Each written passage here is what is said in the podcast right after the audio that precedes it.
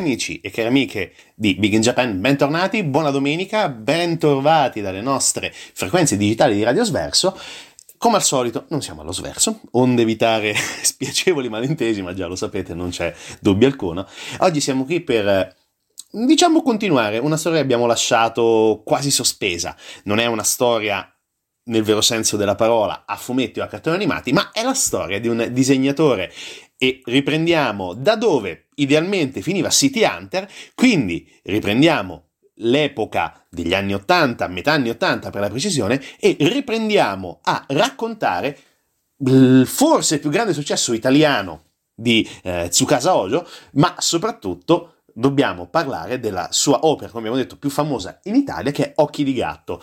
Eh, Occhi di gatto, non c'è bisogno di raccontare quanto è stato importante per eh, la generazione degli anni Ottanta, ma soprattutto Cat's Eye, o, o mm, come diciamo si, viene tradotto in lingua inglese, o se preferite in giapponese, Katsu Eye, sì, eh, sembra brutto da dire, però esattamente si pronuncia più o meno in questa maniera.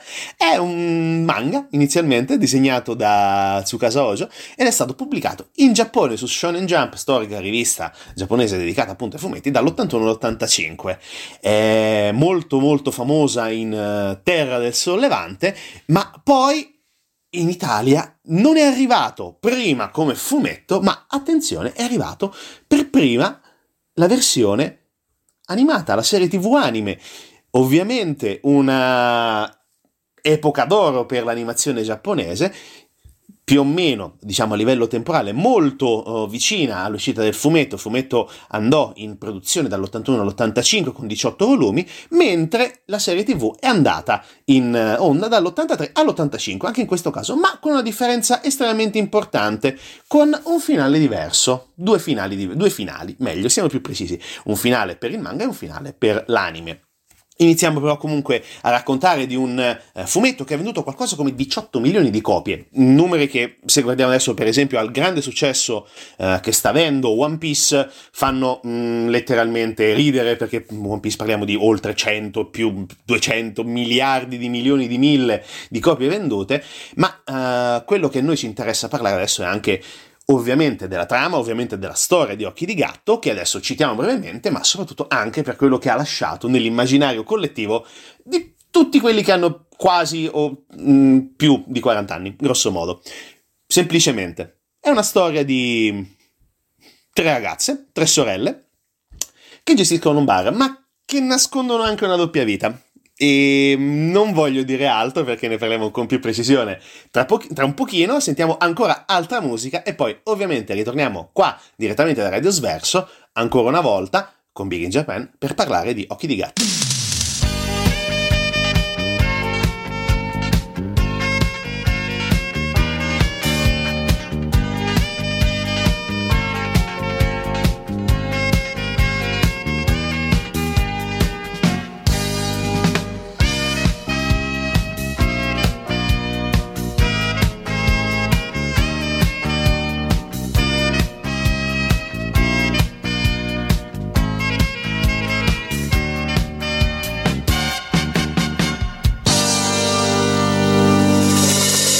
Rieccoci qua, siamo ritornati, siamo ritornati e iniziamo a parlare della storia di Occhi di Gatto. Uh, faremo riferimento con doppio nome, siamo subito chiari, perché anche in questo caso l'adattamento italiano televisivo è stato, diciamo, un po' avventuroso cercando di uh, privare la componente giapponese dai personaggi, ma andiamo con ordine. La storia, praticamente la trama, racconta di, una, di un trio di sorelle, Itomi, Kits, Itomi Kisuji, Rui Kisuji e Ai Kisuji. Nell'ordine, la sorella di mezzo, la sorella più Uh, matura, più anziana, diciamo così, e quella più giovane, Ai. Eh, gestiscono un caffè, si chiama il Ketzai. E ehm, il bar però è evidentemente una copertura, perché cosa succede? Eh, succede che i Tomi e le sorelle sono una banda di ladre che sono mh, specializzate in furti di eh, opere d'arte, principalmente. Si fanno chiamare eh, Cat's Eye, occhi di gatto, e con, con, con questo nome firmano i loro oh, furti attraverso un bigliettino da visita e vengono lasciate sulla scena del crimine. Però c'è una particolarità, non lo fanno per il gusto di rubare, ma lo fanno solamente per recuperare esclusivamente opere d'arte appartenute ad un personaggio molto preciso, Michael Heinz, che era un famoso artista anni 40, che era il loro padre scomparso. Il loro padre che eh, aveva una coll- grande collezione di opere d'arte e eh, il loro scopo è quello di ricostruire la collezione che era stata sottratta loro dai nazisti e individuare sufficientemente indizi per poterlo ritrovare perché non si sa che fine abbia fatto questo padre. E, um, c'è ovviamente la controparte buona da un certo punto di vista, ma anche un po' tonta e spieghiamo perché. Perché il capo investigatore che cerca di eh, seguire le tracce degli occhi di gatto, è ehm, in, in, italiano Matthew Eisman, mentre in originale si chiama Toshio Utsumi. E tra le altre cose, mh, mm, Toshio è fidanzato di Tomi. E tra le altre cose, perché diciamo non è del tutto sveglissimo come tutore dell'ordine, è il fidanzato di Tomi.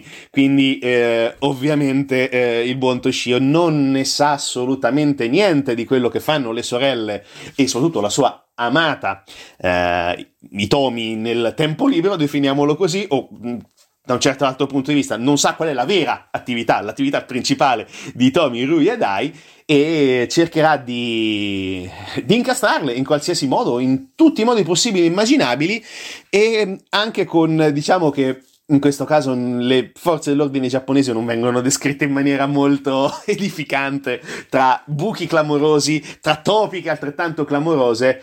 E come potete immaginare, anche mm, quest'opera di Tsukasa Ojo è, definiamola in maniera molto ampia, una, una crime story, ma all'interno di questa eh, storia che parla di ladre, di colpi improbabili, fughe miracolose, c'è anche ovviamente una componente comica, logicamente, c- e c'è anche logicamente, tanto logicamente, una bella componente comunque di una storia di amore appassionata tra uh, Itomi e Toshio e tante altre cose nel mezzo, perché come abbiamo detto, c'è sempre questa uh, grande tensione delle sorelle nel cercare di ricostruire tutti i passi, tutti i uh, vari uh, tasselli del puzzle che devono necessariamente ricostruire per ritrovare il padre e quindi colpo dopo colpo cercano di trovare una vera e propria soluzione.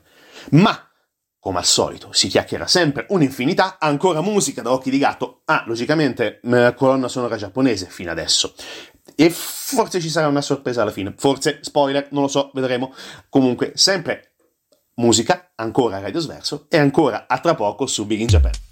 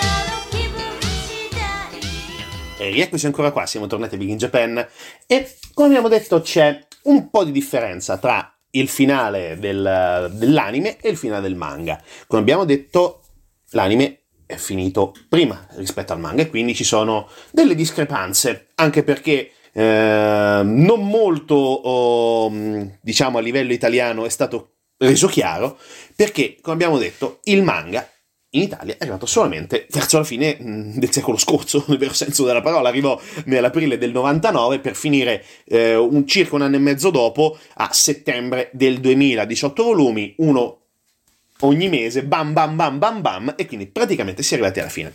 Abbiamo detto ci sono delle differenze. Nel, nell'anime il finale è sostanzialmente aperto, questo perché... mm, perché le nostre ladre alla fine non riescono a trovare del tutto il padre.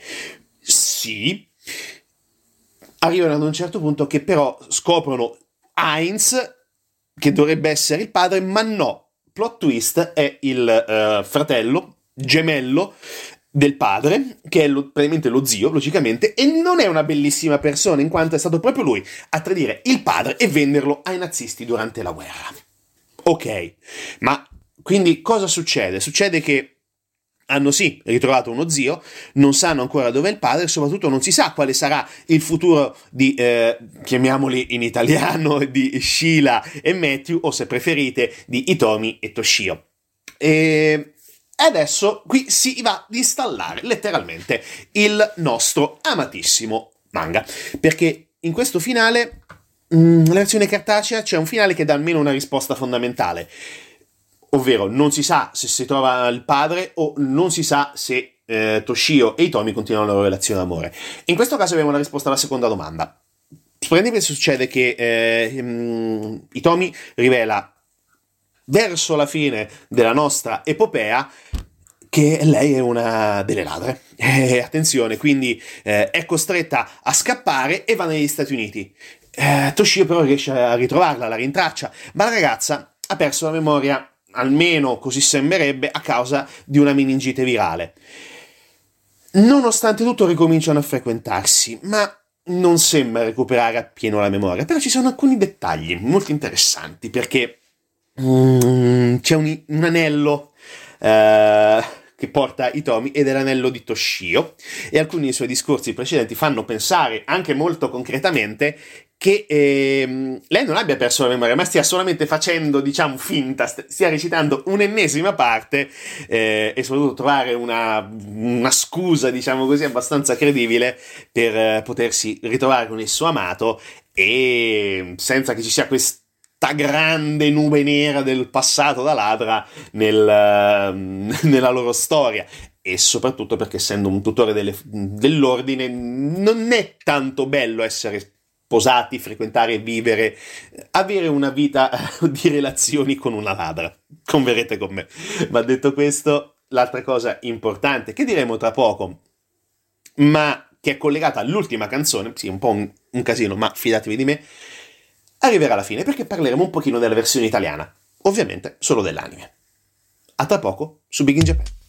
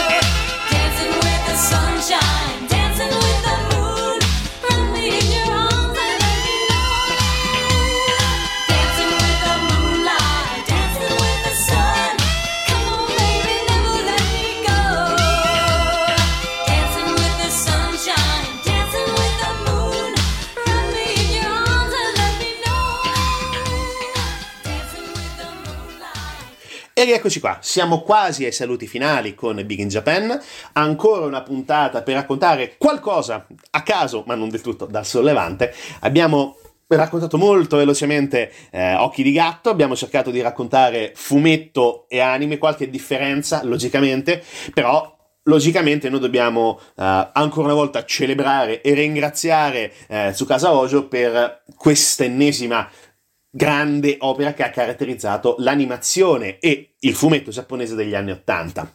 In Italia, come abbiamo detto, è arrivata molto, molto ben accolta sulle reti Mediaset. Però, come al solito, c'è sempre stata qualche, eh, diciamo, piccola censura. Partendo da quella più incomprensibile, un- o forse quella più comprensibile da un certo punto di vista, perché comunque gli anni 80 magari non erano così aperti e liberali verso mm, nomi non eh, europei o italiani, eh, perché come abbiamo detto i nomi delle ragazze vengono cambiati, vengono cambiati i nomi praticamente dei protagonisti principali, quindi c'è una sorta di caos nel vero senso della parola dal punto di vista della caratterizzazione a livello del nome dei personaggi, però ci possiamo stare. Ricordiamo per esempio Oliver Hutton, che non era Oliver Hutton, e in questo caso, come abbiamo detto, eh, i tomi eh, Ai e Rui vengono cambiati in Sheila, Tati e Kelly. E questo è già un pochino, mm, diciamo, disturbante per, per i puristi. Così come eh, Toshio viene eh, trasformato in Matthew. Dopo, certo, c'è stata anche qualche mm, lieve censura nei dialoghi e qualche ferma immagine eh, negli episodi della seconda serie, perché, cosa importante, sono due serie, 73 puntate complessive, e, non, eh, non secondario, c'è stata anche una riedizione dove tutte queste censure sono sparite, e anche e soprattutto con eh, una versione rimasterizzata che è stata anche messa in onda in maniera abbastanza onesta proprio dalle reti Mediaset e Tele 1, in particolare nel 2019.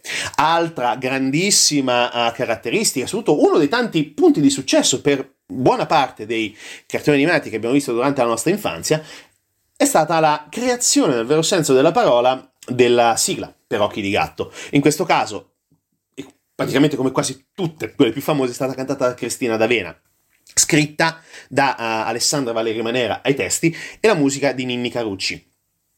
Una canzone che c'entra zero con quelle che abbiamo sentito fino adesso, ma che è rimasta comunque un'icona fondamentale degli anni Ottanta e soprattutto un'icona fondamentale per gli appassionati della cultura giapponese, quando poi dopo hanno scoperto e stanno anche scoprendo, magari anche con il nostro microscopico e piccolo contributo, le sigle quelle originali, possono apprezzarle, anzi sono sicuro le state apprezzando tutte quante perché comunque sono eh, qualcuna simile, qualcuna molto diversa, inaspettate per certi versi, ma soprattutto sempre comunque eh, di grande qualità perché nonostante tutto hanno sempre mantenuto un, eh, un piglio piuttosto intrigante dal pop, diciamo quello anche più scanzonato più anni 80, come potevano essere quelle di City Hunter o anche quelle diciamo più rockettare, più metallare, tra virgolette, anche considerando le avventure di Ken il Guerriero, per dire.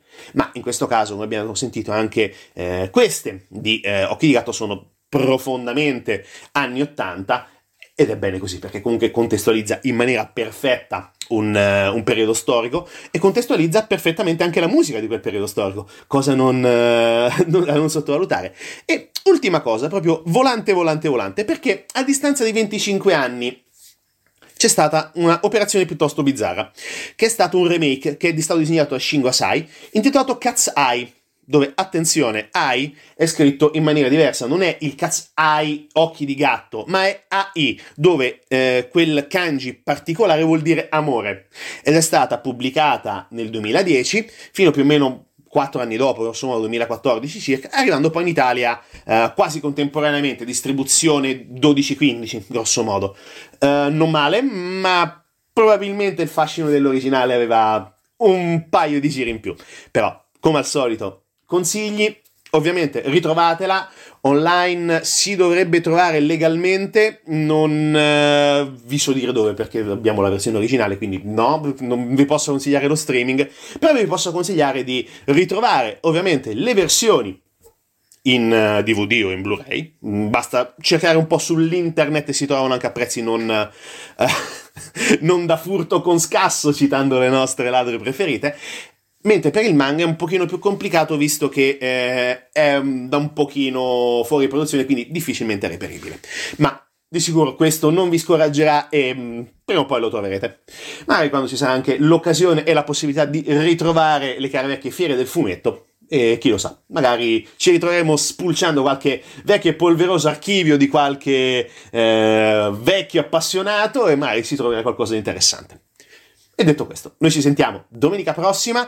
Ancora un saluto a Big in Japan, appuntamento sempre su Radio Sverso e continuate ad ascoltare responsabilmente.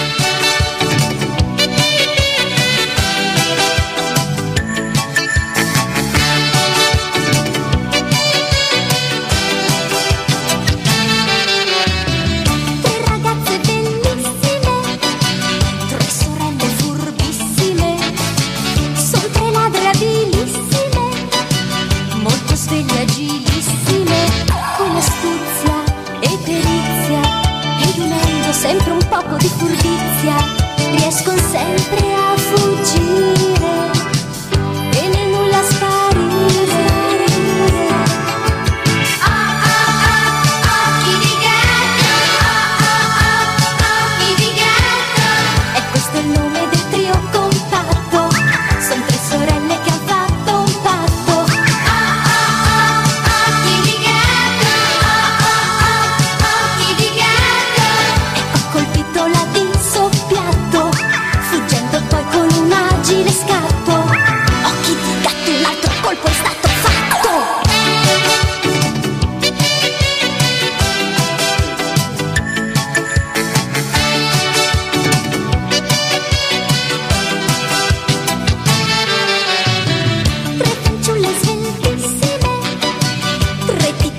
titte tesilissime, son tre ladre abilissime, dolci ma modernissime, senza forza né violenza, poiché fanno sempre tutto con prudenza.